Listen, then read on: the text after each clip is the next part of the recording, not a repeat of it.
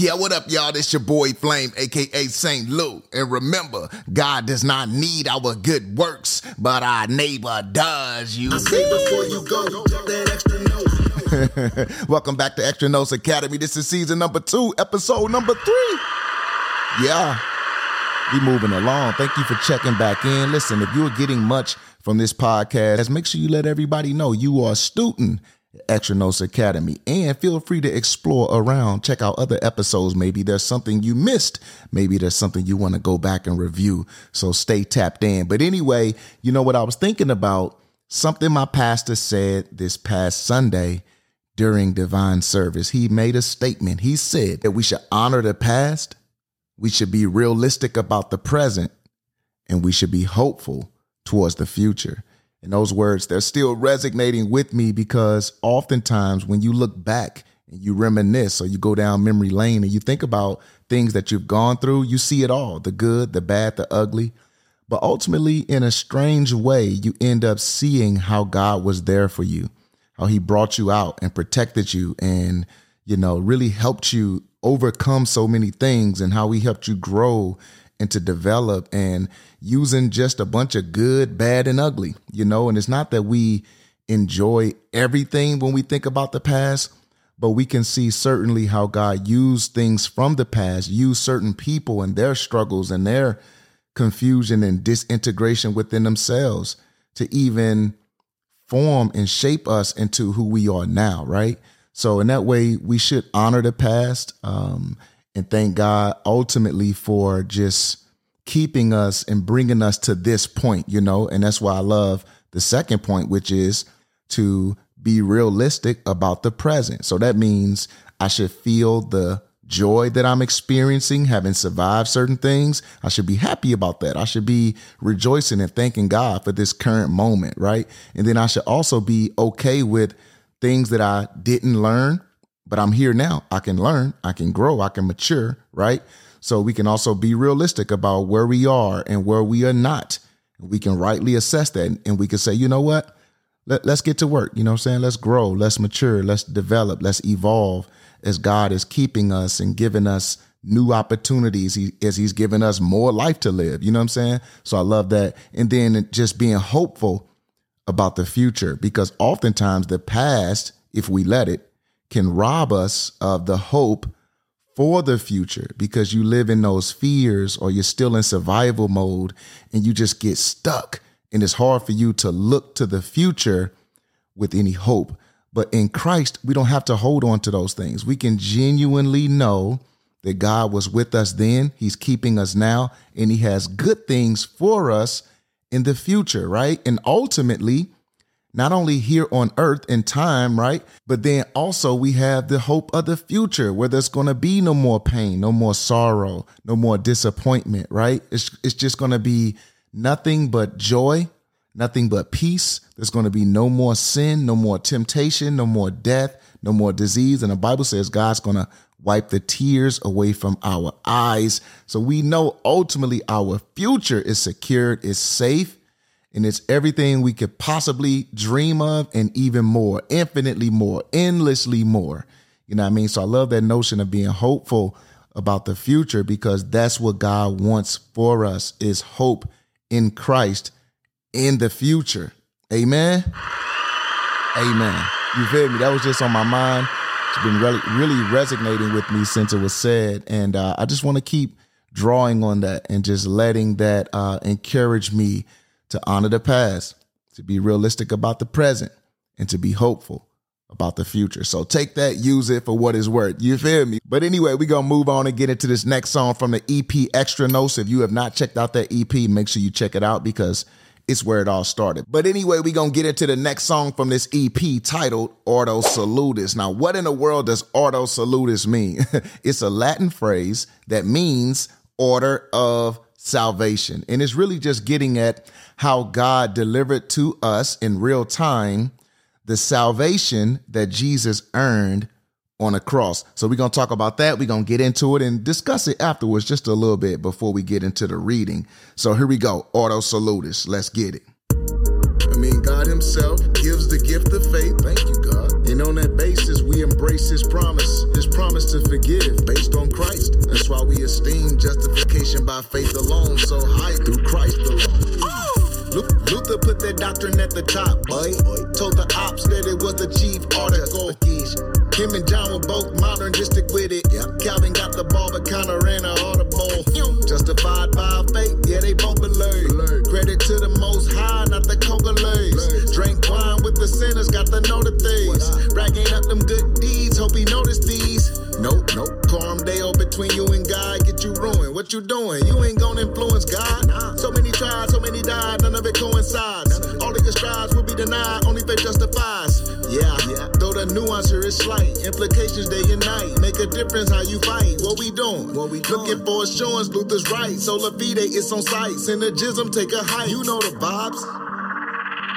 Faith is a gift. I've been baptized. I meet him at the altar in the bread and the wine. It's more than a sign. That's why I emphasize that since Christ died, only faith justifies. Boy, faith is a gift. I've been baptized. I meet him at the altar in the bread and the wine. It's more than a sign. That's why I emphasize that since Christ died, only faith justifies. Boy, faith is a gift. He rock a priest collar. He cop a crew neck. Both monergistic in the pulpit. Facts. One told me fakes were the proof set. Look, the other told me better do a fruit check. Cap. Both told me righteousness was extra no spec. And that faith was a gift, so no man could boast. Amen. But Luther wrote the sola, so I know he knows it. When the radical reformers going overdose. One, one. Better know this term is coram mundo. Two, two. The other term to know is coram deo. Please, but you gotta keep them both in their jurisdiction. Cause when you mix them, then you add into the case law. My sanctification coram mundo is where I'm active. My justification coram deo is where I'm passive. But we emphasize mostly the completed work. My new obedience naturally follows after. That's facts. Faith is a gift. I've been baptized. I meet him at the altar in the bread and the wine. It's more than a sign. That's why I emphasize that since Christ died, only faith justifies. Boy, faith is a gift. I've been baptized. I meet him at the altar in the bread and the wine. It's more than a sign. That's why I emphasize that since Christ died, only faith justifies. Boy, faith is a gift. Faith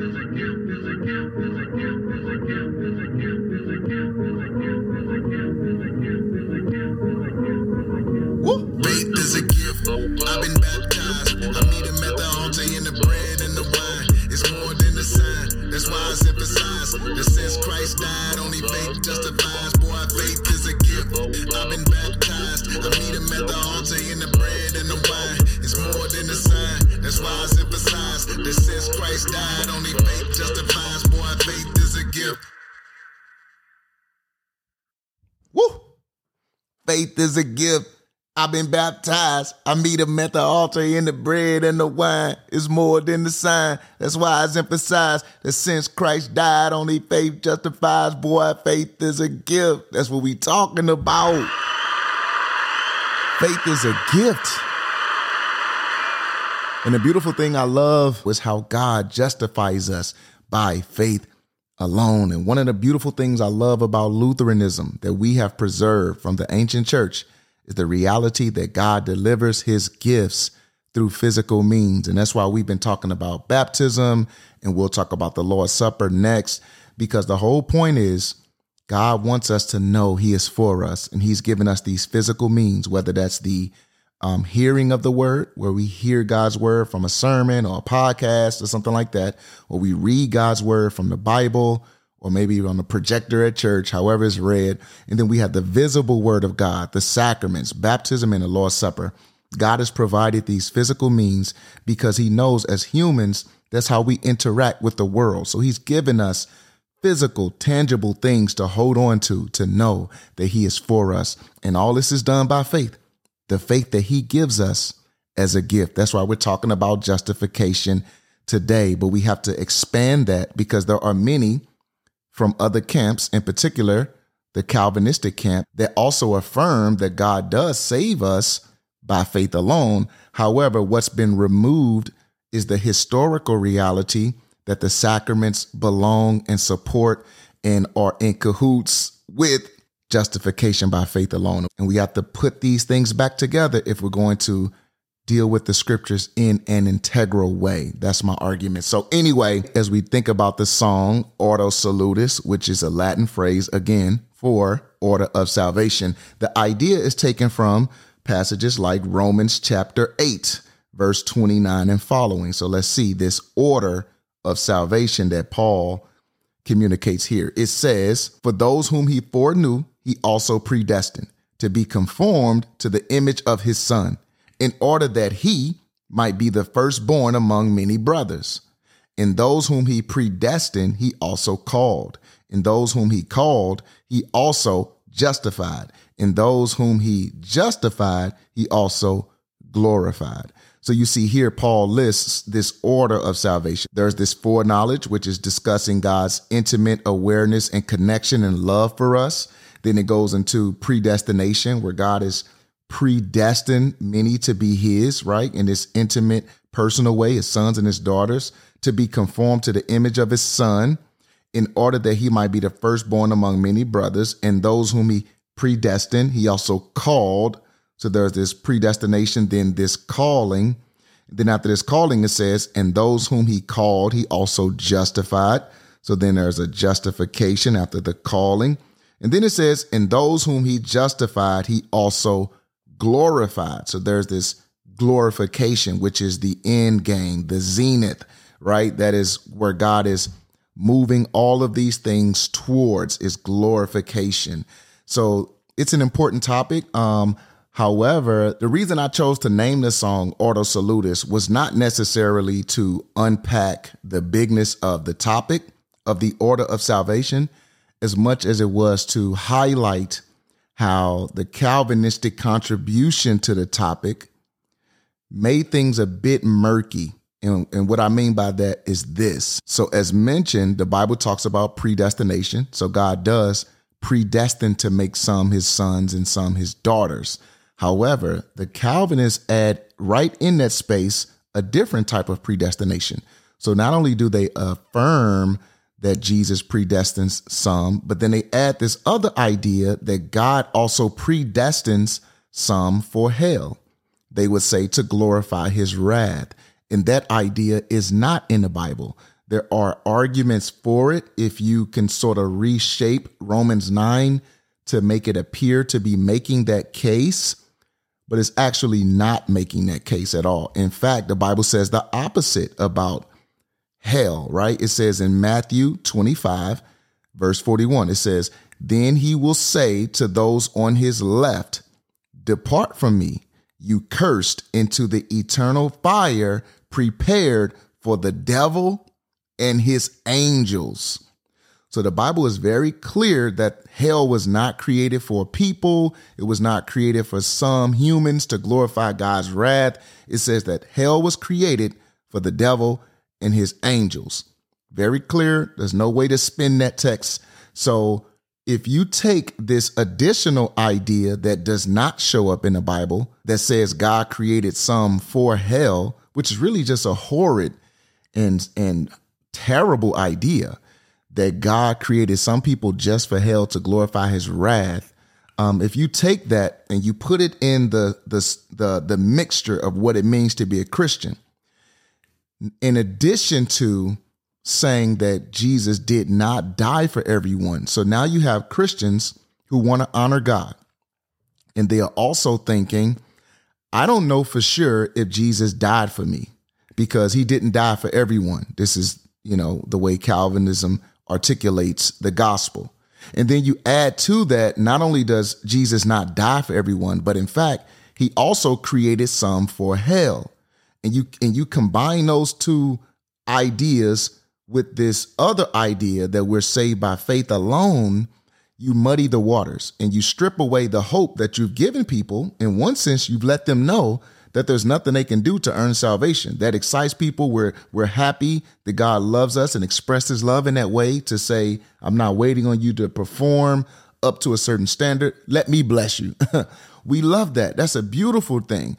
But if you add to it that, oh, yeah, by the way, Jesus didn't die for everybody, and some people, in fact, were created just for hell. Now you muddy the waters and you sort of strip away the assurance from the person that was excited at first. Now they're like, oh, snap. Am I one of the ones Jesus died for? And, you know, then that type of idea affects how you live out your Christian life. So what you try to do is affirm that you are really a Christian by bearing your fruit, by being consistent with your walk and your holiness and your purity and making sure you're sharing your faith and you're doing missions trips and you're doing good deeds. Yeah, to help people, but but ultimately because you want to know and show God, man, I'm serious about you. I want in, I want heaven.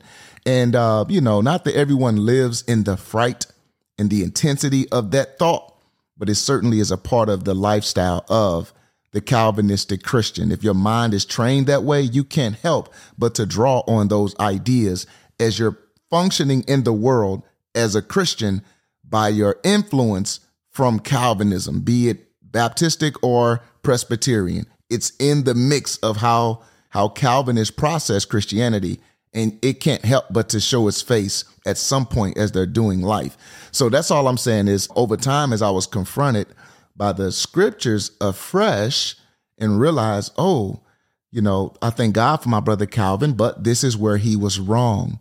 And I began to see that, thank God, through the clarity that was brought to me over time. And I just wanted to share it with people so people can know Jesus did die for everyone he did not create some for hell. So start the detox and begin to rid your mind, your thinking, your practices from that idea and rest in the reality that Jesus died for everyone without exception.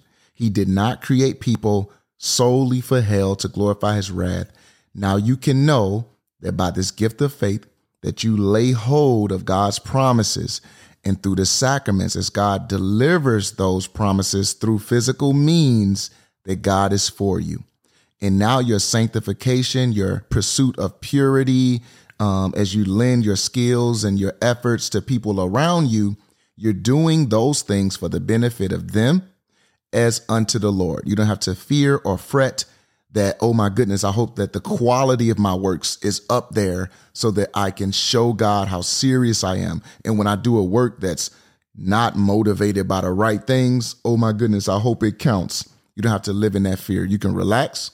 You can thank God that He's already thought ahead of us and secured our assurance in what Jesus has accomplished for us. And you can get busy in the world, moving into the lives of others as an expression of love and security that we have in Christ Jesus. Amen. Amen. That's what it is.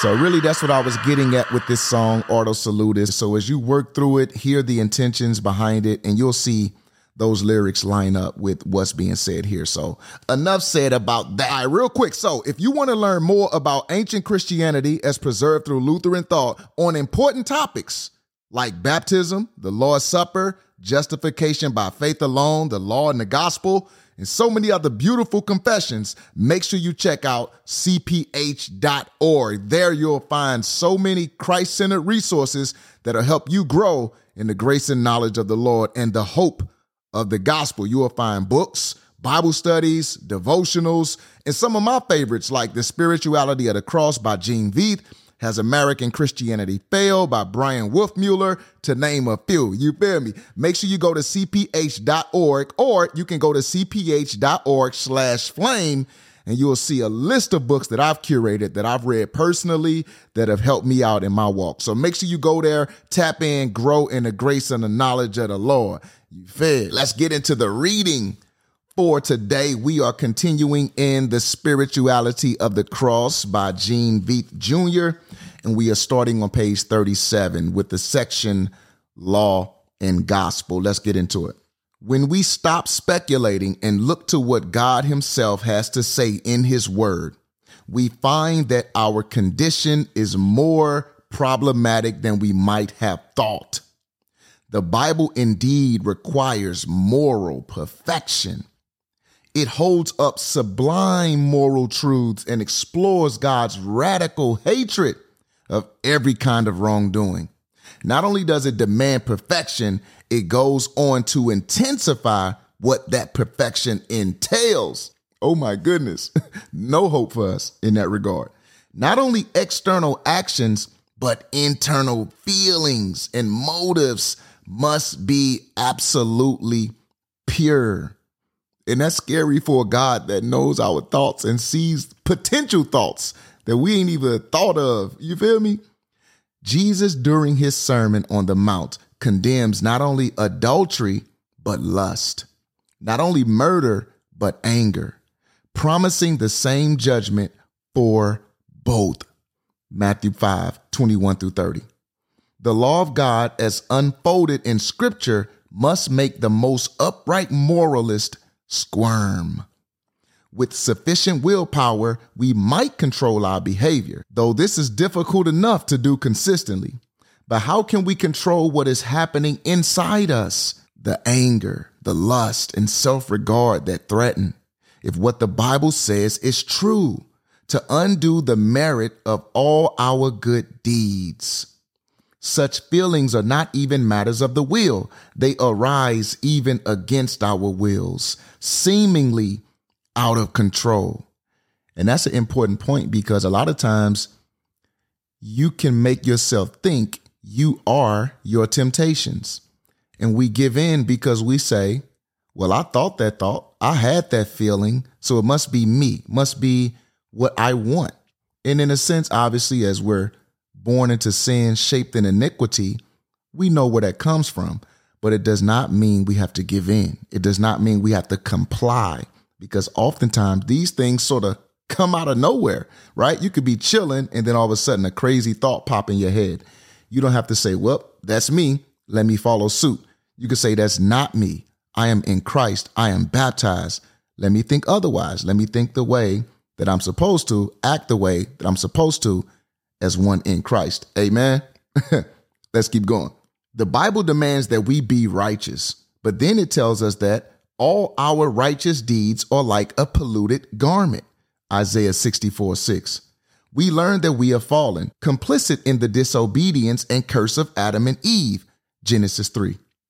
In the New Testament, two short verses demolish each brand of human spirituality. There is no one righteous, not even one. So much for moralism. There is no one who understands. So much for speculation. There is no one who seeks God. So much for mysticism. Romans 3 10 through 11. A genuine confrontation with God's law destroys complacency, security, and every shred of self righteousness. Guilt rises up in the gorge and fear at the horrible prospect of eternal punishment the fires of hell reserved for those who disobey the awful righteousness of God. To be sure, one response would be to deny it all, to insist that I'm really a good person, that there is nothing wrong with my vices, and that God's word isn't true at all. But the Bible speaks with an authority that is difficult to evade. And in one's heart of hearts, God's law rings true admitting one's failures and agreeing with one's condemnation is the first step of Lutheran spirituality. I love that. Just that honesty, that, that honesty to say, you know what, you're right, God. I am broken on the inside. You know what, you're right, God. I do think the things that I should not. Agreeing with what God says. That's where we start, right? That's what confession is. You feel me? Let's keep going. For Lutherans, God's law has many uses to restrain evil in society, and to serve as a guide for the Christian life. Ideas that will be discussed in the later chapters. But its spiritual use is to cut through our layers of self deception so that we realize just how lost we really are. In biblical language, the law brings with it the conviction of sin, inspiring repentance. The language of spirituality is so often the language of power, of ecstasy, of supernatural bliss that the spiritual use of the law may well seem negative, depressing, and unpleasant. And indeed, it is. Especially today when guilt is treated like a pathology and self esteem is considered the definition of psychological health. The notion that spirituality begins with such a negative, self effacing, even despairing experience seems strange indeed. And that's so true because, especially right now, we're in the culture, we're talking a lot about mental health and counseling, and those things are helpful. But if we start to elevate the self, right, self esteem, if we place ourselves as human at the center of all things, as if the world revolves around us as people rather than God and his plan and his story that he's telling with us in it, then we have another problem because we're going to keep looking to ourselves and looking within, and we're not going to find what we need to justify ourselves. And that's just going to bring us down, bring us more somber and sad things to confront in our own selves and in the world. But the beautiful thing about Christianity is, though we are at the face saying, man, God is right. I am broken. I am more prone to do what I think is right. I'm more prone to take advantage of others. Though we are crushed by that reality as we confess it, then we find hope in what God was actually getting at. But we'll get to that. Let's keep going. But the law is the prelude to the gospel. Those broken by the law are convinced of their need and of their inability to save themselves. Then the message that God does it all comes as an astounding relief, as good news, which is what gospel means. Those who despair of achieving perfection by themselves can hear the message of the cross that they can find total free forgiveness through the work of Jesus Christ and cling to it desperately with every fiber of their being. Then they become open to God's life changing gifts. When they do so, they are justified by faith. Christ's righteousness is counted as their own. The law's demands for moral perfection are thus satisfied vicariously, but effectively. Christ's death counts for any punishment they deserve. They are utterly forgiven, released from fear, filled with gratitude for the sheer grace of God. Their illumination comes not from their own speculation, but from an encounter with the Word of God. They are connected to Christ not in a mere mystical sense, as if they ascended into the spiritual realm, but actually as Christ descends into their lives through word and sacrament.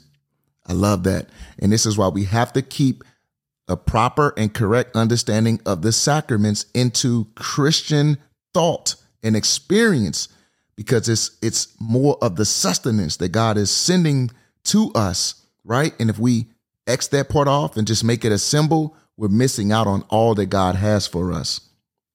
Let's keep going. they are now in Christ, who said, I am the way. So much for moralism and the truth, so much for speculation and the life, so much for mysticism. John 14, 6. As a result, through Christ, the will, the intellect, and the spirit are all set free. Justification may seem to be an arcane theological term, but actually, we use the concept all the time, and it is central to our sense of ourselves and our well being. To justify means to make something or someone out to be just or right or good. We are always trying to justify our opinions and what we do to show that I am right our arguments and conflicts, whether between individuals, nations, or ideologies in online discussion, wars, or academic debates, generally involve two sides, each claiming to be right or good or just. We want people to love us. So even when we have made a mistake or done something wrong, we often try to justify our actions, to give an excuse or a reason that will be a justification for what we did. But our efforts to justify ourselves often lead us into rationalization or hypocrisy. We are so desperate to be considered a good person by ourselves and others that we change our moral standards, thus making them easier to follow. The outright evil we do can be justified in our minds by saying that it was for a good cause or that the person we hurt deserved it. That we are always trying to justify ourselves, of course, is evidence that we are not just or good or right. But we have to think we are on some level good, that our existence is justified. Otherwise, we will despair. But we no longer have to justify ourselves because Christ justified us. Christ is just and good and right. And when we are united with him by faith, his justice and goodness and righteousness are ours. The justification of our lives and our existence no longer rest on ourselves. Rather, our justification is established outside of ourselves, extra nos, by God Himself, the author of our lives and existence. We indeed will still fall into sins, but there is no need to justify them. The law makes that impossible, leading us instead to repentance and back to faith in Christ. God declares us just, even though we are not really at least not yet, because by faith we are a part of Christ who actually is just. Furthermore, justification starts the process of making us just and good and right, as this faith in Christ changes us. I love that. Faith in Christ does change us, right? We can we can sense it within ourselves as our thoughts start to change, our desires, start to move towards the things that will make God happy, the things that will bless others. That naturally happens because we're saved, because we're in Christ. That's a beautiful thing. In this process, which is only complete when we die, faith works through love. Galatians 5 6, and bears the fruit of good works. John 15 2 through 5, which the law guides us to do. Faith is another word in common use, but it means something more specific in the phrase justification by faith. Faith is not mere intellectual assent to certain beliefs or believing in something without proof, nor is it any version of positive thinking or cosmic optimism. This is important because a lot of people in the world, in the mainstream world and the Christian world alike, use the word faith.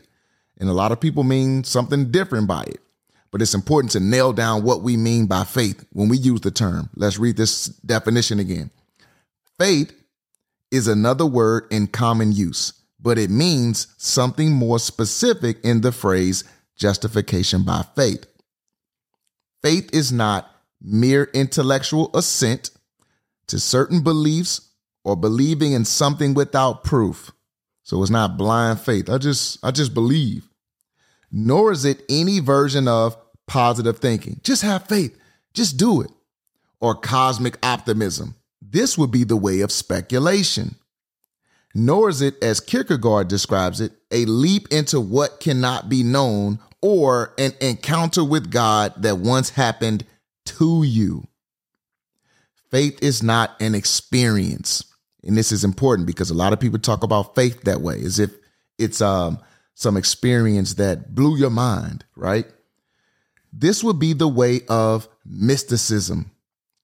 Faith for Lutherans is not a decision to accept Christ. That's the way people talk about it in just generic American culture, generic American evangelicalism, as if faith is a decision to accept Christ. I have faith. Sort of putting the onus on us. That's not what faith is as it is described by later evangelicals. Making salvation a function of the will would be moralism, dependent again upon what we do, our effort, willpower, and action in all of their actual futility. That's beautiful. We cannot put the focus on us. I had faith in Christ, meaning I chose Jesus. I mustered up enough strength to turn away from my old lifestyle and to pursue Jesus as if you know, we are the heroes of the story. That's not what faith is. This is this is important to clarify. Lutherans consider faith itself to be a gift of God because that's what the Bible says. Created in the human heart as his action through the Holy Spirit, working through word and sacrament to be explained later. Faith has to do with trust, with conscious dependence on Christ, the assurance that, in fact, he will do it all. For faith justifies and saves not because it is a worthy work in itself, explains Philip Melanchthon, but only because it receives the promised mercy. That's what faith does. It passively receives. It's not us actively doing anything, actively believing, actively doing the right thing. None of that. It's a passive reception that God gives us that we lay hold of. Amen. Amen. Properly speaking, it is Christ on a cross who saves. Faith is simply receiving and depending upon that sacrifice. Much of Lutheranism, of course, accords with other Christian theologies. Other evangelicals emphasize the experience of conversion. Lutherans also believe in conversion, but the law and the gospel, the dynamics of repentance, and the acceptance of Christ are a part of the fabric of Lutheran spirituality, not just a one time occurrence, but a pattern entered into again and again throughout one's life. Beautiful. Let me read that again.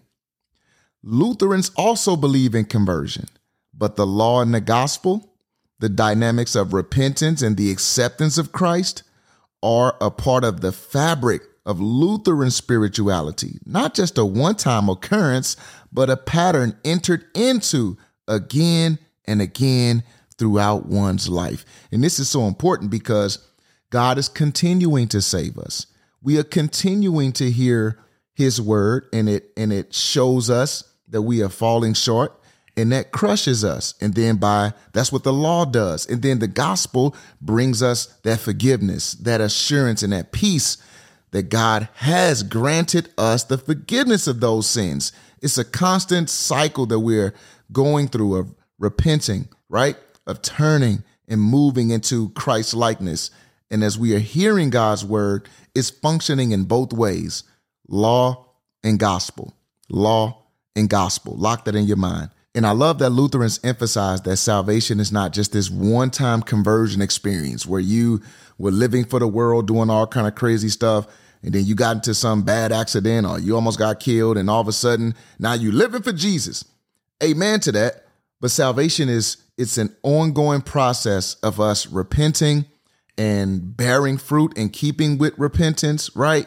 It's a, it's an ongoing process of us being crushed by the law, being brought back to life by the gospel. So we're always being saved, right? We are saved. We're continuing to be rescued and delivered, and we're continuing to grow and trust in what the Lord has accomplished for us all the way until he delivers us ultimately in glory.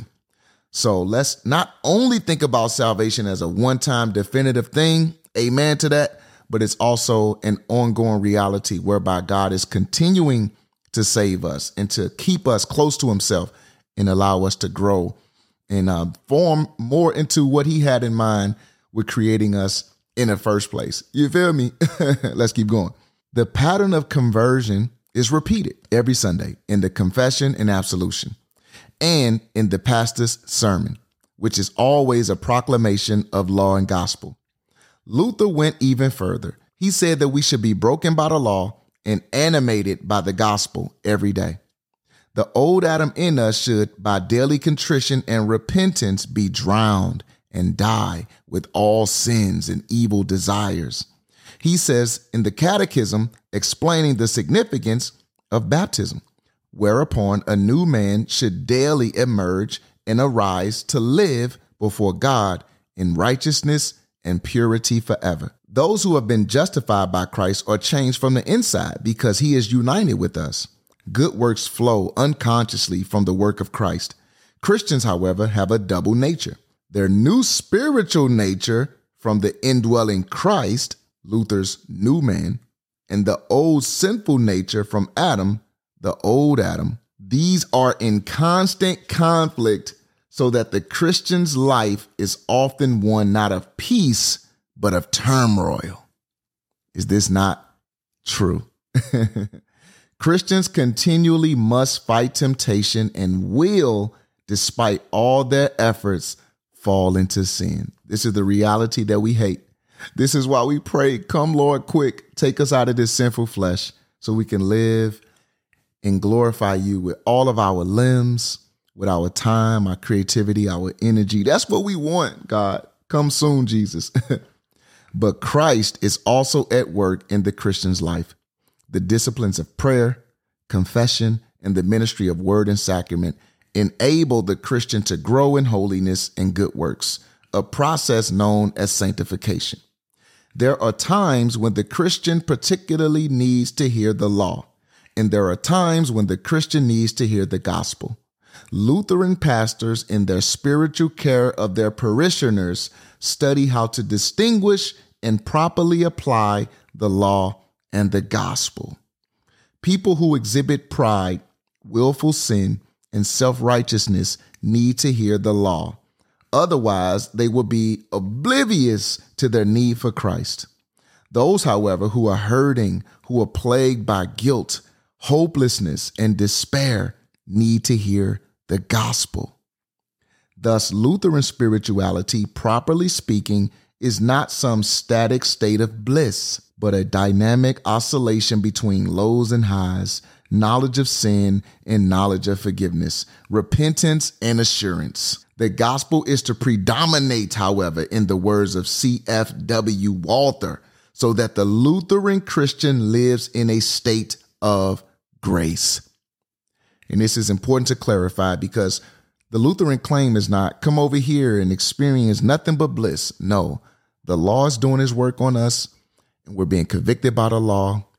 And the gospel is coming in to, it swoops in to rescue and to restore, to vivify, to heal, and to inspire us to move out into the world with good works. So I love that he also adds that CFW Walther says that the gospel should predominate, however, in the Lutheran Christian, and really we want all Christians to live in this state of grace. And that's why we can't afford to blur the lines between law and gospel, where you're having people function as if they have to prove or demonstrate with such piety and excellent quality of good works in order to prove something to God, because that is exhausting, exasperating, and it drains people and oftentimes sends them running away from Christianity. We don't need that. Finally, the paradoxes of Lutheranism. Thus, Lutherans tend to be highly conscious of sin without falling into moralism.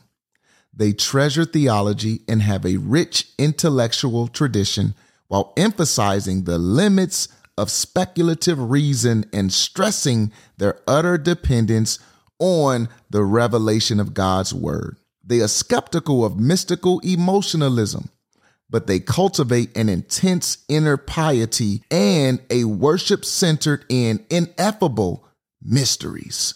As will be seen, the central paradox of Christianity, the incarnation, that Christ is both fully God and fully man, that is echoed in the both ends. Real quick, the both ends are how we are in Christ and the old Adam in us is dead, which is true, but it's also true that the old Adam finds a way to swim back to the surface and tries to rule and dominate. So there's a both and. It's true that we are seated in heavenly places right now, currently, and it's true that we are living in this cursed creation. Both and. So there, those are themes that you realize in the scriptures that there's a already and a not yet, a both and. You feel me? Let's keep going. is echoed in the both ends that resonate throughout Lutheranism from its sacramental theology to the role of the Christian in the secular world. In its theology and in its spirituality, Lutheranism is a system of paradoxes, of apparent contradictions that are actually two poles of truth and experience. That's important. Apparent contradictions, things that appear to be contradictory, but are actually the two poles of truth and experience. Well said, beautiful. The Christian, according to Luther, is it's a Latin phrase. So here we go. Simul justus et peccator. At the same time, righteous and sinner. That's what that means. Simultaneously a sinner and a saint. You feel me?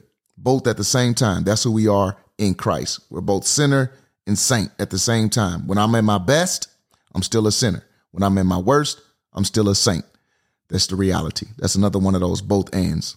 The Christian is totally free, yet a slave in Christian service to everyone. Such paradoxes are not just formulas of doctrine, but, as will be seen, polarities that comprehend the complexities of life. When I discovered the radical depths of the gospel, I found the impulses that variously made me a moralist, a speculator, and a mystic all resolved, or rather put in tension with each other and swallowed up in the cross. The cross alone is our theology. This is how Luther summed up his teaching. The theme of the cross in Luther's theology has two different but closely related senses. The Son of God came to us and saved us not by an act of glory, but in the self abnegation, weakness, and suffering of the cross. Similarly, our salvation comes not by glorifying ourselves by achieving some moral or spiritual merit, but by facing up to our failures and clinging instead to Christ and his cross. The distinction between glory, God's and ours, and cross, God's and ours, has meaning. However, only because Christ's cross had and has a specific effect. On the cross, the second person of the Trinity somehow bore the iniquity of us all, along with our griefs and our sorrows. Isaiah 53, 4 through 6. Indeed, on the cross, the maker of the universe made something else. For our sake, he made him to be sin who knew no sin, so that in him we might become the righteousness of God. 2 Corinthians 5:21. On the cross, sin and the results of sin, our iniquities, our griefs, our sorrows are atoned for. And then Jesus rises from the dead. Thus, the cross redeems us. Christ redeemed us from the curse of the law by becoming a curse for us. For it is written, Cursed is everyone who was hanged on a tree. Galatians 3:13. Redemption means being bought back. The Greek word was used in reference to paying a price in order to liberate a slave or a hostage. To be redeemed means to be restored to God and set free. This happens when we are connected to Christ and his cross by faith through his word and sacrament. We are sinners, but we have been redeemed, so we are also saints. The cross also redeems the entire creation. Romans 8 19 through 22. The world is horribly broken, but it too is redeemed. Our work and our relationships and the societies we belong to are redeemed. Our ordinary life is redeemed. Physical existence is redeemed. This is the spirituality of the cross. Selah. Beautiful. This both and, this already and not yet. How God has redeemed, but we are still in this broken world. The world is redeemed, but yet it is still suffering, longing for Jesus' return. So as we pray for Jesus' return, my hope is that we can rest in the work that Jesus accomplished for us that we can, um, you know, constantly remain close to God's word and his sacraments, to the body of believers as we encourage one another in these truths, so that we really hold each other down and reinforce these beautiful teachings from the scriptures to one another, so that as we're dealing with the complexities of this world, um, that we have that sense of um, camaraderie. You know what I mean? And that's important as we walk through this life. But anyway, man, it was fun going through this portion of reading. Um, and we're going to continue to talk about justification by faith. We got a few more songs left on a project Extra Nos. So y'all stay locked in. Again, tap in to other episodes so you can follow along and see God's sweetness as it's preserved through Lutheran thought. That's my time. Y'all already know. This your boy Flame, aka St. Lou. And remember, God does not need our good works, but our neighbor does. You. I say before you go, that Extra Nos.